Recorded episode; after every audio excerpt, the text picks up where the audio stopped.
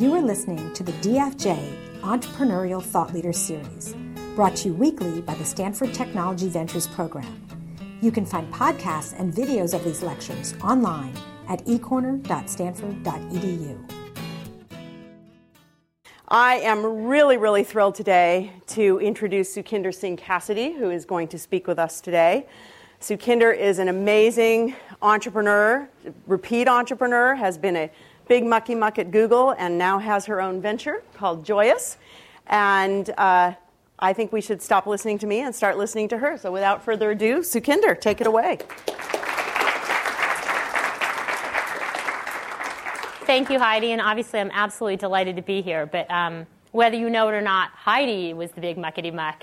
Uh, and the first time I had the privilege of meeting her was when I was at Google and leading our women's leadership community and trying to expose the women leaders at Google uh, to, you know, and how to think about venture, entrepreneurship, whatever, you know, whatever uh, perspective I could bring them outside of Google on leadership.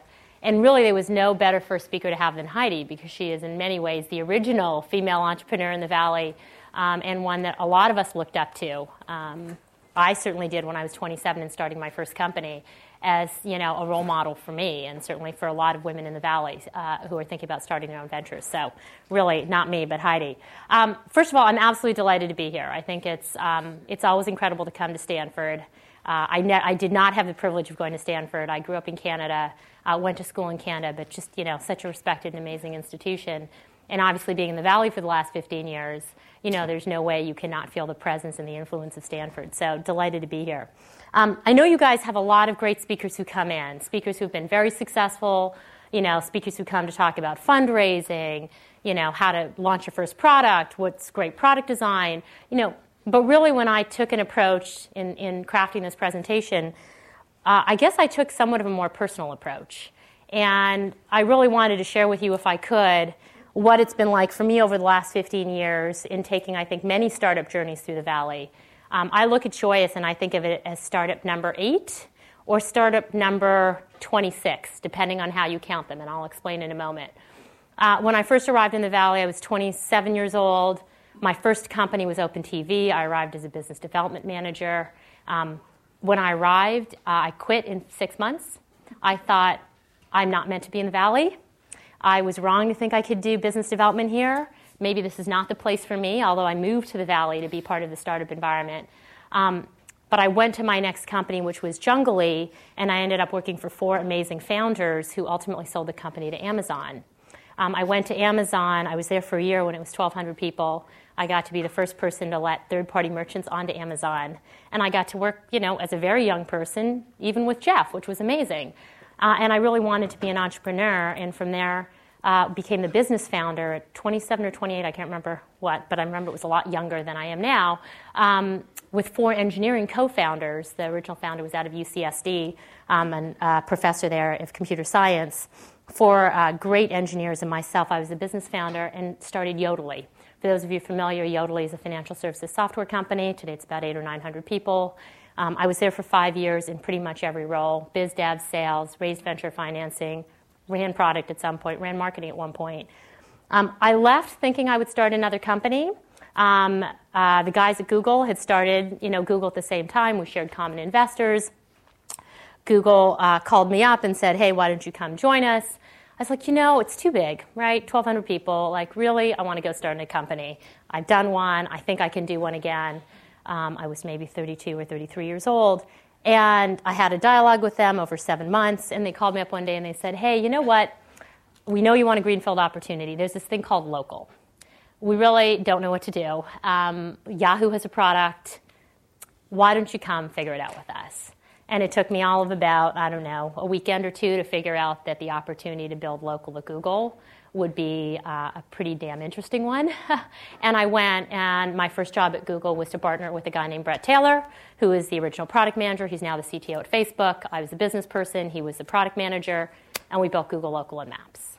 Um, I went on to lead our Google Video team, which actually was a failure, right? Um, talks about headwinds and tailwinds when you're starting companies. Um, and ultimately, we acquired YouTube instead. I ran the Google Books and uh, video books and library and scholar teams. And so that was, you know, in many ways regarded as success, but very controversial to be scanning books. And I was at Google about a year when they asked me to take over international, which was everything outside of Western Europe. Um, and we ended up launching 18 different countries, including China, Brazil, India, uh, expanded Australia, Korea, Argentina, the list goes on. And so the reason I say I could be startup 8 or 18 right now is because I felt like in many ways I was running 18 different startups at that time. It's 18 different countries that we were taking from zero to, you know, um, to maturity. And I spent six years at Google doing that. I left Google because I missed entrepreneurship and I wanted really to go be a CEO or to build something on my own. I mean, it's amazing to have Google as a tailwind when you're trying to start new businesses. Um, but of course, like everyone, I sort of I still felt the urge to um, to go go see if I could build something on my own. I spent a year at Accel uh, looking at all things commerce because I love commerce. I went to Polyvore as a CEO. Um, it was the second time in my career I left something after six months, which was a very difficult decision. Um, and I started Joyus a year ago, right? So I count Joyus as startup number eight. I've been lucky so far that they've all been amazing journeys. Um, but I do feel like I've had the opportunity to grow things within a large company, outside of a company. You know, I've certainly been through very difficult times and times where the where you know the momentum is just amazing, including at Polyvore and I hope at Joyus.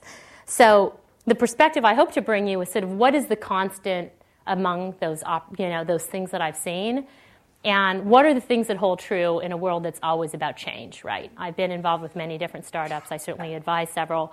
Um, but what are the things that are constant? And so the reason for the first image is really simple. I thought about calling this presentation the making of mojo. Because if there's one thing that an entrepreneur is meant to do, it's basically rub two sticks together and make fire, right? And this is the fundamental thing that defines an entrepreneur versus an executive. And it is all about, in my mind, getting started. So, um, you all are really smart. You get it right. An object at rest stays in motion. An object in mo- and, um, an object in rest stays at rest. An object in motion continues in motion. So, what is your first goal as an entrepreneur? To get started. How many, how many of you inside this room have started a company? How many of you hope to start a company? So, when you think about starting a company, I think one of the most daunting things is the fear of the unknown, right? And I, and I don't know how else to describe it, but to say when I was, you know, when I was in my final year of school at Western, uh, up in Canada at business school, undergrad business school, I feared finance. I was never very good at it. You know, it wasn't I wasn't great at numbers. I was good at numbers, math, sciences, physics, but you know, corporate finance sort of eluded me a little bit. So what did I do? I went and got a job as an investment banker. and two years later, you know, numbers became something that, you know, I mean, I've always loved numbers, but numbers in finance specifically, balance sheet, income statement, all of those things became a very known art to me, right? And I think it's one of the things today that you know, I hope differentiates me as, as a leader is, is, is just my ability to understand financing, debt structures, equity structures, what have you. But I think the same thing applies to being an entrepreneur, right? I think simply getting started, the act of commitment, you know, is not about thinking about it in your head. It is about literally leaning forward and taking the very first step. And for me, that involves who do you tell about it, right? What do you do about it? And how do you get the first person, the very first person, to take a step with you? I don't care if that person is the person who creates your first logo. I don't care if it's the person sitting beside you, you know, who you share the idea with, who agrees to help, you know, brainstorm it with you. But the simple act of involving someone else you know, in something that's inside your head is the point at which you start being an entrepreneur. And I think it's, if there's anything to sort of, it's a message to you as you think about how to get started on your journey, it's simply this start, right? Tell one other person, lean in, and just by doing the mechanics, right, of starting something, whether it's writing a business plan, whatever, you will in fact start, right? And what is such a mysterious art will become very known to you very quickly, simply by the act of engaging in it. And you know, I think everybody talks about being an entrepreneur. For me, the second time being an entrepreneur on my own, starting another company after Yodlee, was a lot harder than I expected, right? At 27, I did it without, you know, any thought to it. I got this opportunity to partner with four great engineers and I was I just jumped right in. The second time around for me, I was 42, no, 41. 40. you know, I'm now 42. Um, but really, I sat at the precipice and you would think, having done you know, a number of startups within Google and having done it um, once already, it would have been easy. And it was remarkably difficult. And the thing that was difficult the second time around for me was ego risk, right? I'd been successful, I'd been an executive, people had a defined path that they thought I would take, right? And instead, I was like, wow, I'm going to go all the way back to the beginning. I know I could be a growth company CEO. I know I could go back to a really great executive position. And I choose to go back to, you know, basically proving I can make something of nothing and rub two sticks together and make fire. And that was a very risky decision, not from a financial perspective, from an ego perspective.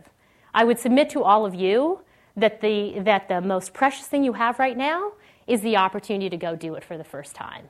There is no ego risk, right? You have the opportunity to dive right in. And I think that's actually one of the most remarkable things about being an entrepreneur at a relatively early age.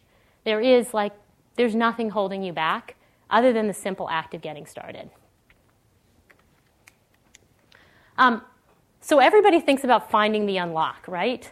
This notion that when you're an entrepreneur, you have to keep pivoting, right? It's like jiggering keys in a lock, right? Or more importantly, it's like having 100 keys, right? And any one of them may unlock the door, and you keep putting a new one in, you know, and particularly with a rusty key, you keep adjusting, right? You keep hoping, like, is this the one? And you know, it takes a little bit of fiddling, but in fact, one of those you, you hope are the key to success. So I think for many, for many people in the room, they think being an entrepreneur is about finding this unlock, okay? I agree with you that it is, right? There are companies that are luck- lucky to find that unlock very early. The vast majority do not, right?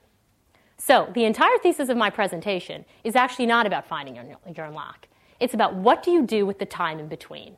Because you don't know if your inflection point, you know, is it day one, you know, day 180, day 1000, you know, year five, year 10, right? So, what are the characteristics of what I think of as sustaining entrepreneurship? What do you do between now and up and to the right? Right? What are the things you can do to affect, you know, finding that up and to the right? And really, if you don't know how long that journey is, part of the journey I think of great entrepreneurs is how do you manage and lead in between? Right? So a lot of people think that, you know, the journey of an entrepreneur is simply to get to this unlock. I would submit that most great entrepreneurs you know, don't get to that unlock on day one or day two. You know, it's months, it's years, right? And it's all about up and to the right, a little bit of lateral progress, up and to the right, back a step, you know. And so for me, it's the, the defining characteristics that I look for in other people that I invest in and in myself as a leader and an entrepreneur, right? How do you manage that journey and what makes those people distinctive? So, um, I think there is actually something to this thesis, right? The valley is driven largely by the notion of the product visionary, particularly in the consumer internet, right? There's a reason for this. I mean, I'm a believer as much as anyone else. I've lived and worked among the most amazing engineers. Both at Yodlee, we had an incredible engineering team, certainly at Google, right? And been able to partner with some of the most amazing product managers, right? The key, if you want to be a founder, is are you a product prophet, right? I don't mean do you get it right. I mean do you lean forward and have a thesis on, you know, what might be around the corner for the consumer. It doesn't matter that you're right or wrong, but when venture capitalists want to invest, they want to invest in this, right? A professional CEO is different. At the founder level, whether you ever end up being the CEO or not, what they're looking for is the product prophet, right? So what does the product prophet look like and how do you become a product prophet, right? I don't think that it is simply instinctual, right? I think that yes, there are people who are great coders, and there are people who are great business development people, and there are people who are great salespeople. You know, but often, you know, the insight you have comes from something you know? Or an area in which you feel like you have a unique ability, you know, to see where the customer might be going, right? So when many people ask why are women starting a lot of companies these days and a lot of e-commerce companies, I simply say it's not all that odd, right? It's, it's actually the same model that has existed in venture and in the valley for a long time. Maybe women are starting lots of companies because they feel like they have a unique insight on the customer? Maybe they feel like they have a unique insight on curation or delight or urgency or, you know, whatever it might be in the e-commerce arena where they are the core customer, right? So I think this is a very known model and I think the other key thing, if you're planning to be a founder, to think about is are you this person? If you're not this person, Is your co founder this person, right? But how and where do you construct a product vision from? And I'd submit, again, it's not about, you know, it needs to be, you know, some, some amazing person that you've never met and it can't, can't possibly be you. In fact, it can be you, right? But it's where are the areas where you believe that you have a, a lean forward mentality or an insight that maybe, maybe you could go right. And while everybody else is going left, there may be something to trying that out. That's the core essence of a product prophet, right? And I do think that if you're a founder without a product prophet, or you don't feel like you're the product prophet, the number one thing you need to do, you know, is step back and say, okay, where is this gene in my company, right? How do I find it? How do I nurture it? And as I said, if you're the founder, you know, the reality is it's you or it's your co-founder, right? And I think this is one of the most interesting things. Um, I came from judging a venture capitalist uh, venture competition yesterday, a pitch competition of startups, and they were all amazing. They were all amazing companies. Um, but you know, but in but in one case, I felt like we were talking about a business plan that had a target customer that was a very attractive advertising demographic. But the key thing a code judge asked of the company in question is like, I get that this is a great advertising demographic to base a site around. The question is, do these people self identify? you know, as being part of this? Or is this simply an attractive business proposition? And I think that is the essence of the question, right? There are attractive business opportunities, but in the consumer insight, in the consumer internet space, it's about where is the unique consumer insight, right? And how do you construct it, and from what do you construct it? Whether it's your own experience or whether it is a competency that you might have. Um, Reid Hoffman always says, you can think big or you think, can think small. It takes the same amount of energy. So why think, why think small? You know, and this comes back to my point on momentum. I think one of the most daunting things about being an entrepreneur is, you know, is ego risk. It's the notion that you say, well, if I say I have a big vision and I fail, do I look like an idiot? Okay, well, I uh, look at the place in which we live, right? I would rather step out and step out boldly because it takes the same energy to start a company, right? Whether you start a company with a thesis of a $10 million profit line or you know a $100 million profit line. It takes the same fundamental energy to build it right? So if you're going to lean in my philosophy is lean in all the way right? Lean in all the way because i think that part of the key experience of an entrepreneur who's in between now and up and to the right is not just sustaining your own energy and passion for something but sustaining that of your team hard to keep people rallied around a small vision, right? So if your biggest risk is ego risk, forget about it. The most important thing you can do is say, okay, my job is to sustain myself and a team on, a, on an idea and an, that I have passion around and sustained passion around, and one that's big enough and exciting enough to get me out of bed every day, right? And I, and I think that that is what will draw other people to you as well. So I think that the, the most interesting thing for me, as I said, about the why think big or think small theory is, as I said, if you sort of start with, an, with a plan that is this large and scale it down, not in terms of execution, in terms of your ultimate vision, you know, is it exciting enough to hold you over the next five years, seven years, nine years? Is it not exciting enough to hold a team? You know, it's going to take the same amount of energy to build it. So, you know, turn on the brightest light bulb you can because that's what it's going to take to sustain you as an entrepreneur. Um, anybody know what operating range is? So, operating range is um, kind of the core thesis I have that is almost the antithesis of what I just said, right? So, I just talked about thinking really big, right? And if you have a vision, part of being an entrepreneur is really about communicating the size of that vision, right, and using it to sustain yourself and others.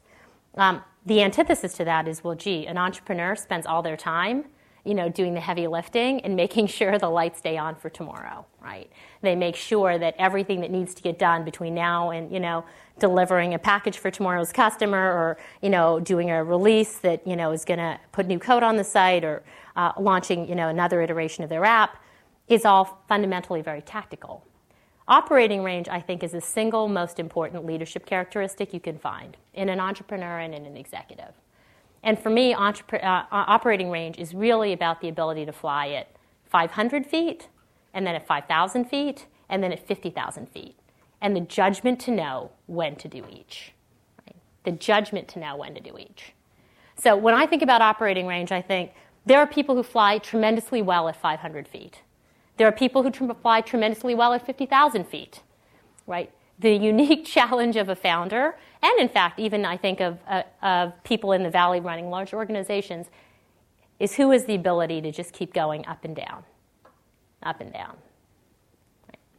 Um, I remember distinctly when, you know, in one of my early days at Google, sitting in an operating committee review with Larry and Sergey. And they fundamentally wanted to understand you know, the nuance on a CPC in some small country in this kind of vast, uh, you know, array of countries that I managed. And I watched the person who was in charge of that region fumble for an answer. And my fundamental thought was, how do I trust you to know the big stuff if you don't understand the key drivers of your business? Right. So it's great that you want to be a large executive and, you know, work for a great brand like Google. But guess what? At the end of the day, when the founders walk in and ask you, you know, what is the difference in CPC between, you know, this vertical in country X and country Y, you damn well better know the answer, right? This is a this is a valley and a place driven by data, right? The same thing holds true for a founder. If all of you are founders and hope to go out and raise money, right? What is a venture capitalist looking for? They're looking for your ability to extort a vision, right, that sits at 50,000 feet and then there you're judging your ability to fly really low, right? And manage at 50 feet, right?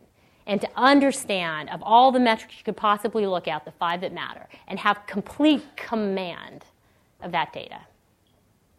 Right? But you can't stay at 50 feet, right? Because again, you know, the best and I think most successful leaders of any ilk, entrepreneurs or executives, know exactly when to pull back up, right? And it's the art of pulling, flying high and low that, in my mind, is one of the key characteristics of great entrepreneurs. You know, I think that the there's sort of a fundamental kind of essence here, right? Which is a lot of entrepreneurs, you know, and a lot of famous founders are kind of a pain in the ass, right? You don't read books about them where they talk about how wonderful they are, or and I'm sure a lot of you have read, read the Steve Jobs book, or you know, about sort of their great and glorious management style of being all warm and fuzzy. But what you do see quite often is just a pain in the ass attention to detail, right? It is like this precise care, right, for the mastery of their product, right? And then it's the ability to walk out, you know, and give a pitch on stage to 50,000 people or, you know, launch a new product. But it's both, right? And that doesn't actually go away, right? The best founders hold that in their in their kind of toolkit and as the essence of who they are all the way through the journey of building a company. And so I think that as you guys think about what it means to be a founder, you know, the best founders I don't think ever leave this mode. And the best executives, at least in the valley, you know, recognize this mode.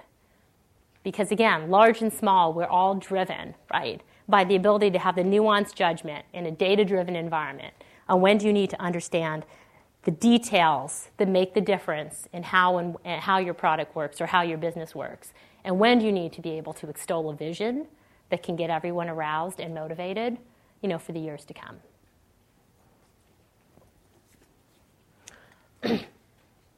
so my key thesis on decision making is gut data gut, right? When you think about how to make decisions, I think one of the big challenges we all have is as data driven as we are, the data is imperfect. And more important for a founder, it's actually non existent, right? If we talk about being the product prophet, you're thinking about the slight tweak in or major shift in something you expect in consumer behavior. And de facto, it doesn't exist, right? There are analogies, but there is no data for what, you, what it is you have to do. You know, so there is the you know, paralysis by analysis. You know, there are people who fly entirely by gut. And I think of, of the mode in between, right? And the mode in between I call gut data gut, right? So you have a gut sense that this idea, you know, for a consumer product or feature or app or mobile app or whatever could be it, right? The most important thing is actually your rate of learning, right? So how do you lean right in, right? Follow your gut to get some data set, whatever that data set is, right? So when we were starting Joyus, you know, my very first thought of it, as we chatted about, was I don't want to be an entrepreneur again. God, I'm tired. Like, really? Am I really going to do this again when, you know, I could step into a company at a much larger stage and just lead it with everything figured out? So I wrote the business plan a month after I left Polyvore in October of 2010. Um, and I didn't start the company for three months, right? But the idea kept sort of bugging me. But what I did do is somewhere around October, or November, I sent out an email to my former Yodlee co-founders, all the engineering uh, folks I'd worked with, and I said, I need, a, I need an engineer to just start coding something for me, right? I'm like curious about this. You know, and, and of course, you know, just through my network, a bunch of engineers showed up, and um, I picked one that um, I'd worked with before at Yodlee, and he started coding for me. And then in sort of a little bit later, I think it was maybe December, I went to a woman I knew was a blogger, and I was like, what do you think of this idea? Is it idiotic? And she's like, been a blogger for 10 years. She's like, I don't think so. I'm like, would you shoot a video for me? She's like, okay. Stuck her in front of a camera, you know. Um, January, I come back from vacation. I'm still sort of irritated and struggling with the idea of like, will I start another company? And I do. Am I really up for the task? The idea is bugging me, you know. And I'm like, ah, okay, let me put together a focus group. So then I get 12 women in a room who are friends. I shoot three videos on kind of January 5th or something. Um, I put them up in front of 12 women, right?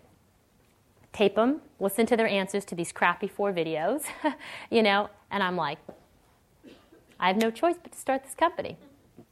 I have no choice. I'm listening to what these women are saying, and I'm like, there is something here. And if I don't pursue it, I will just be so frustrated. And we launched our first video on February 4th, 2011 on Weebly. No checkout, you know, no integrated sexy shopping experience through video, no premium content, literally a video a week, buying clothes at retail, right, on a Weebly site, just to measure with a PayPal checkout, right, launched two weeks later, just to understand what the correlation was between a video and conversion. Like, leave everything else aside, right? And we ran it for five months. We just kept adding women, and we just, and, but it was simply the act of saying, like, look, I have a gut. Now I need to just go get a data set, right? You know, and after, and the data set was very incomplete, right? But at month four, I was like, okay, I'm going to go raise some venture capital. You know, we raised $8 million, closed around, and I was like, I guess we're launching a company, right? But it was sort of gut data gut, This was my, my point. So there is no perfect data, there is no perfect gut. What happens is, you know, as you go through experience after experience, what you think of as gut is actually familiarity with a lot of diverse circumstances, and it starts to speak back to you as a gut. So when I was 25, I didn't have a gut. You know, if you asked me what was a good idea from a bad idea, I no gut. I had no experience. I mean, you know, I had some intuitions, right? But I think of gut, you know, after this cycle as informed intuition. You know, now you have a data set, it's still imperfect. That doesn't mean you, you go in favor of the data set. It may mean that, you know, you still decide not to start a company. But the point is simply that the act of collecting data and seeing a diverse number of scenarios over time are both things that help you develop a sense of intuition or familiarity for experiences. You know, and so I think that is that is part of the cycle. And I think that again, the most impressive entrepreneurs I've seen, you know, have this combination of both instinct, right, kind of uh, respect for the data, and then all the way back to instinct, even if it flies in the face of their data. But it is informed by the data and informed by a set of experiences that speak to them back as intuition. So, I think this is one of the most interesting things if you all are thinking about starting companies. Um, your company most of all reflects you, right? Not reflects on you, reflects you, right? Like you will look in the mirror one day at the company you created and you will see yourself, right? For good and for bad. you will see every, especially if you're the founder, you are going to see reflected back to you everything that, um, that you are. So the question is, who are you? I mean, really, who are you, right? I often say to undergrad classes, what is your trademark strength? Everybody here know what their trademark strength is? If you know what your trademark strength is, put up your hand. Six people in the room know what their trademark strength is. Interesting, right? You're about to go build an entire company around yourself. What is your role to play in that? You know, it's the most interesting thing to me about trademark strengths is, and I say to every single person is, you know, as we grow up, we have the sense of who we are. And as we go to school and we think of what we're good at, but often without anybody to reflect it back to us, you know, it's not a precise picture, right? And it's, it's so interesting to me that when I was, I don't know, I think I was probably 16, 17, I was in my final two years of high school. And we had a television studio. And I thought I might want to become a television director because we could film video, uh, videos and documentaries, and it's uh, something that I loved. And I had, I think I was applying to school, and I had a scholarship application, and my television arts teacher wrote a reference for me. And I got to read the reference, you know, as I was sending it in. And it was, and it was like, what is Sukhinder's best quality? And he was like, empathy. Totally didn't expect that answer. I was like, empathy? What? Like, he didn't say intelligent, he didn't say smart, he didn't say quick witted, he didn't say any of things. He said empathy, right? It was like such an odd reflection to me of myself, right? You know, 20 years later, or whatever it is, maybe more, if I, like I said, I can't even calculate my age, um, I sit back and I'm like, I get it. You know, because now having been a leader for 20 years, it is amazing to me, even though I am a very difficult person to work for, right, and very tough, how empathetic people who've worked with me think I am. I had no freaking clue. It would not be the first word I used to describe myself, right? But it, I will tell you that now when I look back, I was like, yeah, he was absolutely right. It's what defines me as a leader. Who knew? Like, who knew that people will work for me again and again and again because they think I'm invested in who they are? No clue, right? But it is part of what helps me build a company. It's part of what lets me be an entrepreneur again, right? It's part of what, you know, helps me bring it, build a team rapidly because people want to work for me, right? Great. you know, but it wasn't that it was architected. It was just, it was a reflection back to me of who I am, right? And so I think one of the things in your journey to whatever you do, whether it's being an entrepreneur, whether it's being an executive, whether it's, you know, joining a startup, whatever it is, is understanding who you are. Because your trademark strength has a great deal to do with the company you're going to build. Right? Um, going hand in hand with that is owning your feelings and what's important to you, right? So, you know, I'm not a big believer in like false modesty, right? And founders who say, well, gee, I don't want to be the CEO. I'm okay not being the CEO. And, you know, I sit on a lot of boards. I'm like, are you really okay not being the CEO? You say you're okay not being the CEO. But what's going to happen when a CEO shows up? You know, are you going to passively aggressively resist him the whole way through because you weren't willing to say, gee, you know what? I think I really want to be the CEO and have an honest discussion about it. You know, if you're creating a company, part of it, you know, whatever part that is, has your personal ambitions invested in it, right? Own that right? after Polyvore, which was really tough for me, was very tough, you know, for the only second time in my career to really walk away from something and say, this isn't going to work. You know, I joined as a CEO and it isn't going to work. And it was a very, you know, it was a difficult decision and it was difficult in the period post leaving Polyvore. You know, when people asked me what I wanted to do next, I said, you know, if I ever really start, if I ever go to a small company again, it will be my own. It just will. So when you know people would call me about running their startup post Polyvore, I was just like, you know what? Just got to tell you, like it may be irrational, whatever. It's really important to me, you know, to really, if I'm going to build something, have my culture and my values on it. For good or for bad, it's just important to me. So I know this may be the most important and incredible company opportunity in the world as a small, but if I'm going to go small, it's going to be mine. You know, Otherwise, I'm happy to join as a professional CEO and think about all those things, and I looked at all those opportunities. But being able to acknowledge that that was important to me, that I wanted to build a company that reflected my values, yeah, admit it, own up to it, right? I mean, I think it is part of the essence of who you are. And I will tell you the most unconstructive dynamic in a partnership with a founder or in a company is not being able to own the accountability for who you are and what you put into it, right? Um, the third thing is obviously knowing who you are helps you complement yourself with your counterpart, right? So one of the reasons I went to Polyvore, which I still hold as a, as a kind of foundational thesis, is in that company I loved the engineering team, right? I loved the product lead. I'm like, I just felt like they were a great complement to who I am. Whether it worked out or not, I still believe in the thesis of look, I've grown up in general management, people leadership, business development, sales, right? what is it that I need to be successful, right? What type of company would I want to go be the CEO of, right? And it's all about the complementary skill set. The second thing it's about, is, of course, is building a team that is able to challenge who you are? So one of the things I acknowledge is if the upside of my own trademark strength is energy, passion, hustle, drive, right? The downside of that is if you're in a room with me, you may feel like you don't have the chance to say anything, right?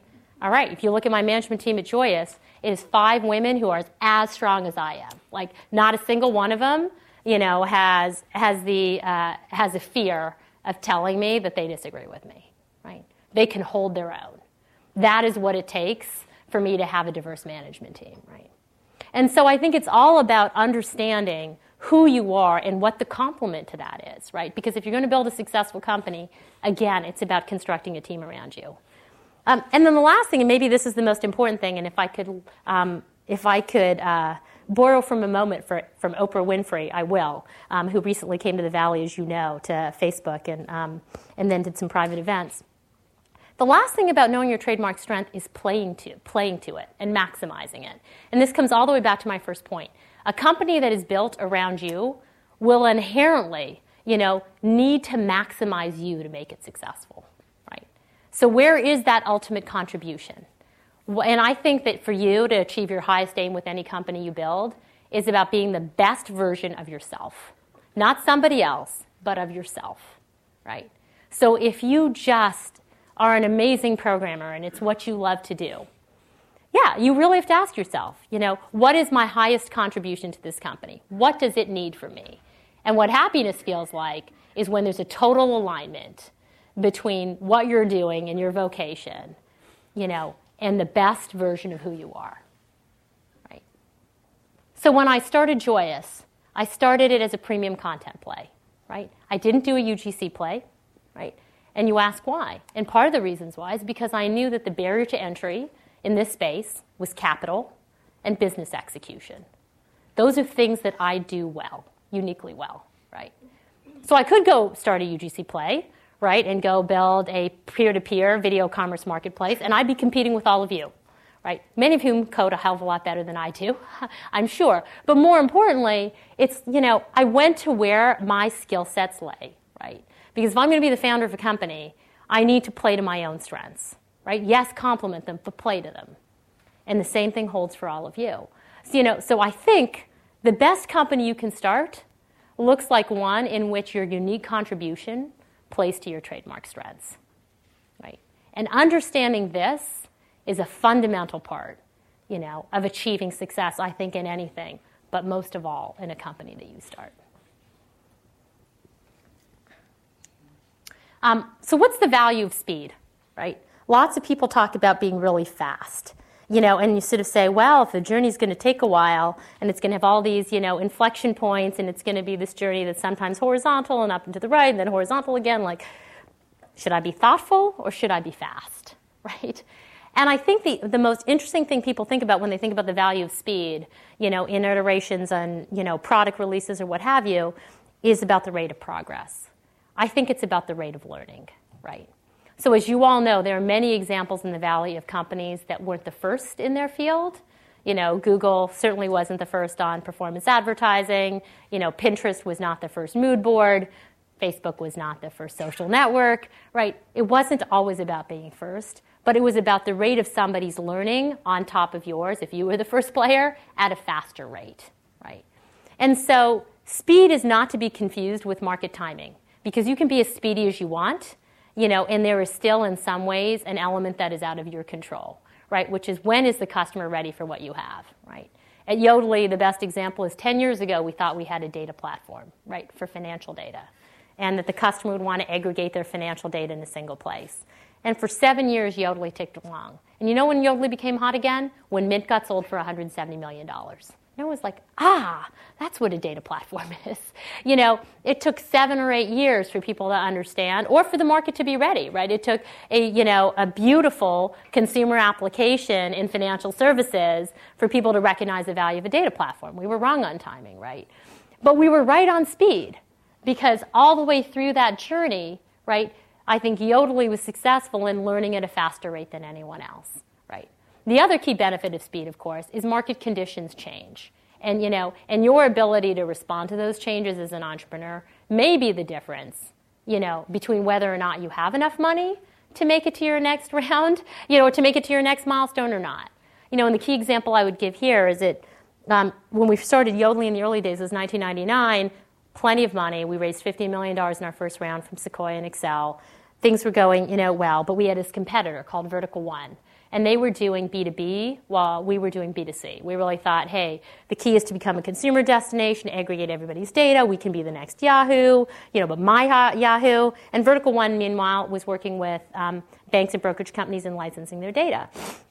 You know, we could have continued on our way. There was no, there was no, um, there was no capital shortage at that point, or even sort of lack of. It was a, you know, it was a, the first bubble. But what there was was a lot of competitive pressure because Vertical One was going out and pitching banks and they were calling us. And we wanted to stay on a B2C platform, and Vertical One was, was really pitching on these banks. And we walked into one board meeting three months after we started the company, a month and a half after we raised $15 million on a B2C vision. And we chatted about what Vertical One was doing and how we had the risk of Citibank and you know, Merrill Lynch and Bank of America and all these other players having, having their consumers access somebody else's product. And we walked out of the board meeting and it pivoted to a B2B company. Um, then we went out and we acquired our competitor. And in 18 months, we locked up every bank and brokerage company in, in the country, everyone, right? Then we raised $52 million from AOL. And a month later, the bust came. And every company went out of business, and we had $52 million in the bank and 30 plus banks that were counting on us for us tech, our technology. And that's how we stayed alive, right? From 2002 to 2004, 2005. So speed was of the essence, right? Because the market shifted, right? Not to be confused, as I, as I said, market readiness for your product. You know, but I think the value is not being the first. The value is the rate of your learning. You know, and you want if anybody's going to cannibalize you on your own business, you'd rather it was you, right? And if anybody's going to figure out what the tweak is on top of your platform, you know, that makes it go from here to here, you'd rather it be you. So it's all about the rate of learning and ultimately the rate of progress, but really about the rate of learning. Um, how many of you read Outliers, Malcolm Gladwell's book? So, a fair number of you, right? So, as you know, one of the core theses of his, of his book, which I think is exactly right, is, um, is, it's, is success born or bred, right? And he basically did for those of you who didn't read the book did a study of you know some of the most successful people including bill gates and concert pianists and others. And of course one of the common threads was they all had more than 10000 hours you know at their trade under their belt um, uh, before they became successful right? So this comes back to knowing your trademark strength. And is it important to be a generalist or a specialist if you want to be a founder right if you want to be an executive. Again, I think this is this is something that apply that holds true in kind of in any sphere of, of, of leadership. You know, one of the things I struggle with is you ask me, what do you want to be? I want to be an entrepreneur. What do you want to be? I want to be a CEO. Okay. Okay, now what? Right. If you go back to the, the thesis of sort of where you where may you get an instinct of what sits around a corner, right? It may be where you have expertise, right? It may be, and that doesn't always have to be consumer expertise, it may be back end expertise, it may be coding expertise, what have you. Where are you an expert, right? Because that only not may help shed you shed light on where your product prophet. It also may be the thing that brings founding opportunities to you, right? So there are many paths to being a founder. There are many paths to being a CEO. One of the surest paths is to be a master of your trade. I'll come back to it. A master of your trade. And often in the valley, that's functional right? You know, it may be vertical, right? But it is about becoming a deep expert at one thing, right? I got my first opportunity to start a company because I was great at biz dev. Really. Sales and biz dev, right? So I went to, I think we chatted about the fact that I went to Junglee, which was this um, startup. It had four great Indian founders. I became a biz dev manager. Lo and behold, I figured out I was good at it in the right environment, um, in an environment that lined up with my trademark values, right? hustle, candor, you know. When I ended up in that environment, I flourished, and you know, and I've been lucky to have that at Google as well. But the reality was, you know, as I was there, I, you know, I got known for biz dev. I went to Amazon, I got known for biz dev, right? I get a call, you know, somebody knows I want to be an entrepreneur. I get a call from angel investors in Yodlee who are like, look, we've got four engineers who need a biz dev um, and a business founder. So I need to go raise money, figure out the business plan, do all those things. We know that's you. Right?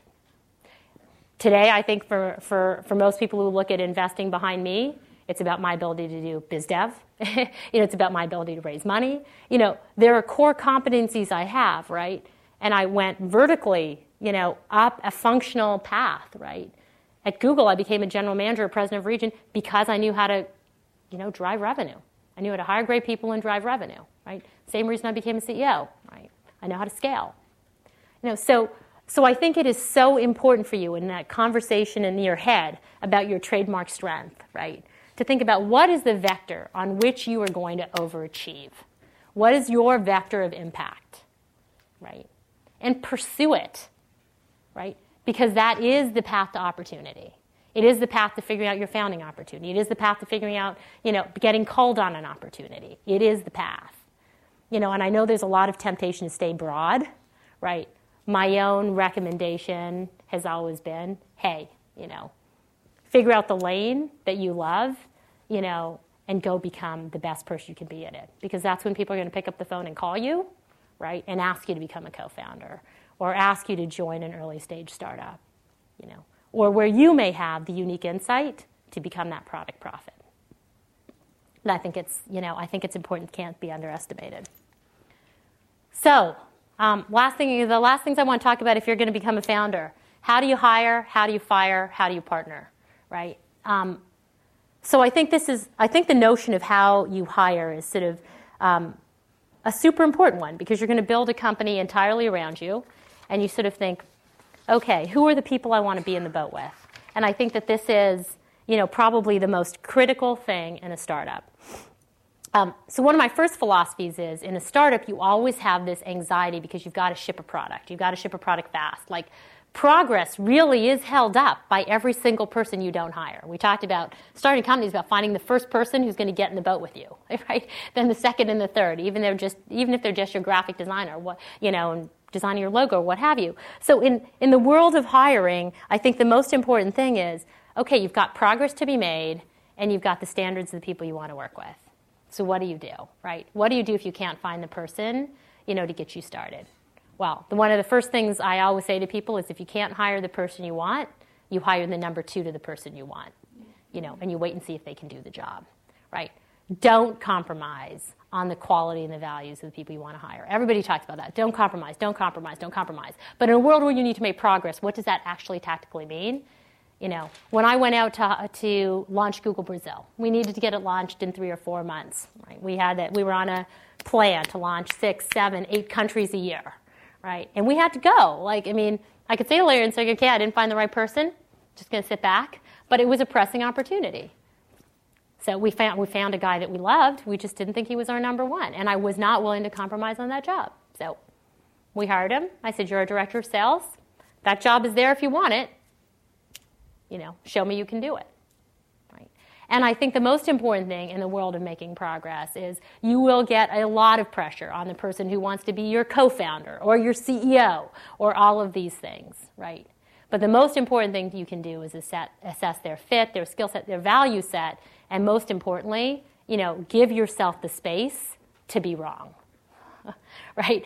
Because what we all know about startups, right, for good or for bad, is the game changes every six months. You have no idea what the skill set is that you're going to need six months from now. You have a thesis, right? And a lot of time there's this person who looks amazing on paper, right? But you won't know until you get there, right? And it's about constructing what I think of as optionality, right? That doesn't mean you never make a high risk hire. It doesn't mean if you find the person that you know meshes with you, don't go there. But it's about how do you get enough of a data set, you know, particularly on your highest risk hires. What are the other things to watch for? You know, I think the other things to watch for when you hire the biggest ego in the room, right? I mean, I have hired a lot of people who, quite frankly, could have been my boss, right? Every job I've ever had, I've been completely unqualified for, including running Asia Pac and LATAM for Google. Luckily enough, I got the opportunity, and I got to continue to hire people who could have had that job, right? You know, I'm always a fan of like really smart and talented people often have big egos, right? That's okay. However, you know, what you want to watch for is, you know, how much of is their ego driving the conversation, particularly as you start to get down to the short strokes of negotiating with someone. You start to see, you know, how much of the command of the conversation is about what's important to them versus what's important to the company, right? And so big egos require a lot of management, right? So big ego, completely capable, fantastic, awesome, right? Big ego spends all your time thinking about what needs to be in it for them, red flag. And usually those red flags show up in the final stages of your interview process or your negotiation process, right? So one of the things I would say to watch for is, you know, the more senior the higher, the most more expensive they are, watch how they conduct themselves in those final conversations because therein are the signals you know you hope of yes you want somebody who you know is thoughtful and you know understands their worth and all of that. But you also see the signals about how they weigh their own agenda versus the agenda of what's important to the company. I think another big thing. Um, so i think the more difficult question of course is how do you fire, right? And fire is like a terrible word. It looks good on a screen, you know, fit in, fit on my slide. It's not, it's not the word I like to use. More importantly, I think the question is, what do you do when it doesn't work out? And you know, it's interesting. If you talk to people who are business leaders of one type or another, and you sort of say, and you know, you interview them for what have you, and say, what's your biggest regret? They almost never say, you know, it's that deal I didn't do, it's the merger that didn't work out, it's the product iteration I tried that didn't work. They almost always say, you know, there's this guy I hired and it didn't work out, and I probably let it go six months too long, right? Um, the problem, though, and this is thus the image, is that you know startups are a contact sport, right? But they're a high contact sport in a small arena. Okay, so if somebody's not working out, right, there's nowhere to go, right? It's not like a large company where you can move somebody from a, you know, from one group to another and hope that therein they find their culture fit or whatever, right? And the challenge that you have, of course, is in the time it takes you to make that decision, right? This person is like looping around the rink, bumping into, you know, every other person on the team, right? And the downward effect on energy and passion and culture is massive. Right? And so, you know, when you think about like sort of as you get into your first founding situations and are watching a situation and it's nickling at you, you know, that something is not quite right and that your expectations of someone are sort of, I think, you sort of say, like, wow, well, how long do you let it go, right? I would submit to you that in the Valley, you know, within the first three months, you can tell if somebody's hitting it or not with by six months, you know, you've seen them. Like in the world in which we live, six months is a hell of a long time, right? You're starting to see how they operate, you know, beyond their initial period, right? And almost every situation I've been in, you know, particularly as I've gotten more experience managing people, by month three, I'm like, this is really bothering me. and, by, and now all I've learned is the decisions that would take me a year and a half to make you know, when I was at Yodlee, I now make in between month three and month six, you know. And it's not only good for you, of course, it's good for that person if it's not going to fit, mm-hmm. you know, to call it, because it's very hard in a startup, right? Know, look, in many ways, I think, you know, this is probably one of the most difficult things to do is to, you know, learn to have those conversations early.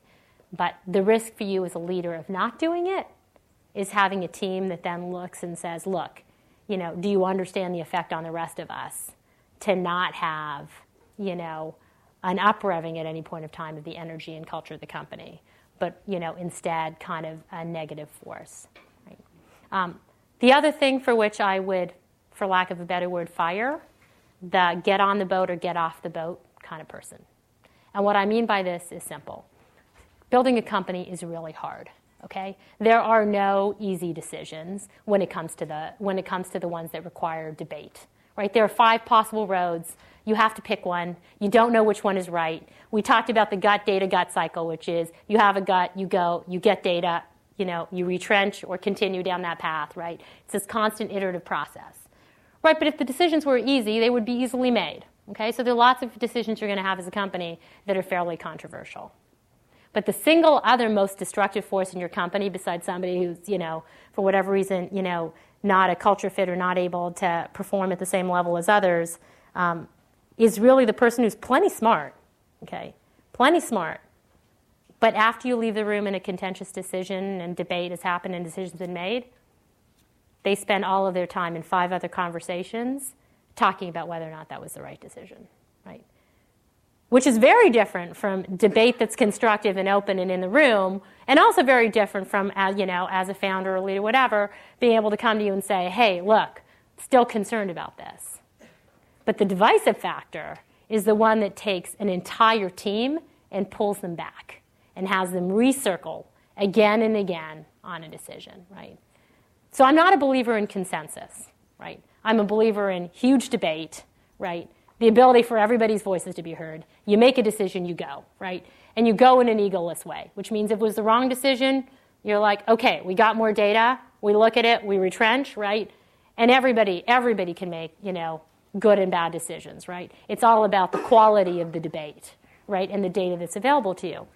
But the more important thing is really how do you create a culture where, as I said, you know, you can make a, a, a, decision on which there's a lot of debate and have people leave the room unified, right?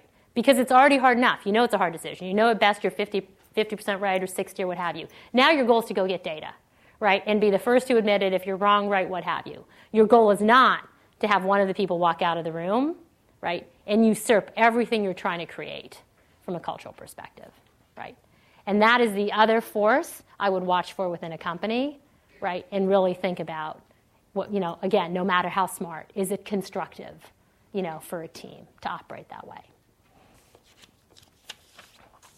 Um, last thing, how do you partner? So, of course, the, I think, you know, starting a company, and often, most times it's with somebody else, is like a marriage, really. I mean, how many of you are married? A few, right? Okay yeah, you guys, the rest of you still have, you know, lots of freedom, right? Um, but if you were to think about it, it basically is like having a second spouse, and you know, or second girlfriend, boyfriend, whatever the analogy is, you know. But I think the most interesting thing is it's probably the biggest risk you face is who you partner with, right? And it is in many ways like a marriage, right? So you want to so you want to think about who is it that you know you want to get in bed with. If you have previous experience with them, great. If you don't, how do you diligence it, right? How do you diligence it? It is amazing to me the number of people who hire other people without ever trying to find people in their network who know them. I mean, it's amazing to me how many people hire other people on one interview. You know, it's like, where is the real data set on how the person you're going to partner with performs? How do their values align with yours? Right? How do you get that data? How do you get into an environment where you can work with them? you know, I would just observe, you know, this is probably the single biggest risk in the startup, right? And it's, that, that risk doesn't necessarily go away. You just do the best you can, right? I looked at Polyvore for two years before I joined this as CEO. I had coffee date after coffee date with the founder. We had complete intellectual parity, and I sort of loved his capabilities. And I think he loved mine, right? But at the end of the day, at the point at which we went from dating to a marriage, it was still completely different, right? and our values didn't align in the same way, right? But do I feel like I went into that situation not knowing um, the things that ultimately caused us not to stay together? No, I knew them, right? Because I'd spent two two years with him. I'd spent time, you know, with people who knew him, right? And I'm sure him with me, right? So that doesn't mean the marriage works, right? But you want to go into it with as much data as possible, right? And I guess that's all I'm advocating is really how do you go into it with as much data as possible? And of course, even if it's not a founder, but a very senior hire, same thing, right? How to use every available resource, you know, to figure out your alignment with this person. Um, last couple things. So you're, you're inevitably going to fail, okay? Inevitably. I mean, if you think, you know, if we all think about sort of founder stories, everybody talks about the point at which they thought they weren't going to make it or what have you, right? Um, the most important thing is you know one foot in front of the other, like literally. It's just about getting up and living through that cycle, whatever it is. Whether it's a bus cycle on financing, whether it was us in China when there were many days, I was like, wow, this is really hard. It's really hard to be the only person advocating for China you know, in a company where there's a, there was a lot of headwind to um, entering the market you know, it was really hard post Polyvore to be like, wow, that didn't work out, right? And so in those periods, right, you just are like, what do you do? And the single biggest characteristic of an entrepreneur, again, just one foot in front of the other. Like everything in this life is cyclical. your marriage, your dating life, your, you know, your finances, everything, right? And it will all come back. But what everybody is looking at for you, including for your investors, is how do you just simply continue to go, right? As we talked about, when all else fails, you've got to hang on and persist. persist, right? It is really about persistence. You know, and we talk about it, you know, just to sort of conclude, you know, look, there is this journey, as I said, between now and up and to the right. There is this journey. And how you conduct yourself during this period is what defines great entrepreneurs. All right? You know, yes, many of them are defined by having built a successful process, progress, pro, uh, product, but most of them are defined by how they built it as well. And so when you think about whether your first startup is a success or a failure, what have you, you know, two pieces of advice. The most important thing you're going to take with you, besides that trademark strength, is your reputation. Right? This is a very small valley. Every single opportunity I've been given has not come through an interview. It's come simply through referral. And so, you know, the thing you are going to take out of any journey, entrepreneurial, successful or not, is your reputation. And how you conduct yourself, right, is a single biggest thing um, you can have as, a, as an entrepreneur. The last thing, of course, you know, I'm going to appeal to you all to start companies. You know, I know you're thinking about it. Some that's why some of you in this lecture series and here and here. You know, for me, right, as I said, the, the hardest thing about becoming an entrepreneur again, 20 years after the first time or 15 or whatever it was, was really letting irrationality win, right? Like there is the left side of your brain and the right side. There's the probabilities of success or not. There's all the data on the number of startups that fail or succeed. And at the end of it all, right, starting a company is in many ways the most irrational but most rewarding decision, right? And if you believe that, you know, as we talked about, that it's all about the journey, right, and about what defines, you know, a great leader, right, you will come out of it, you know, failure or success, a better leader than you started, right? And having delivered more impact in a nonlinear way than probably every any other thing you've done in your career, right? So I'm all for it. And I'm all for it at a young age when there's no legacy and the opportunity to be totally irrational. Thanks very much.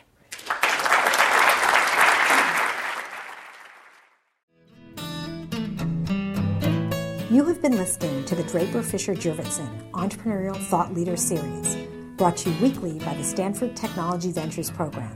You can find additional podcasts and videos of these lectures online at ecorner.stanford.edu.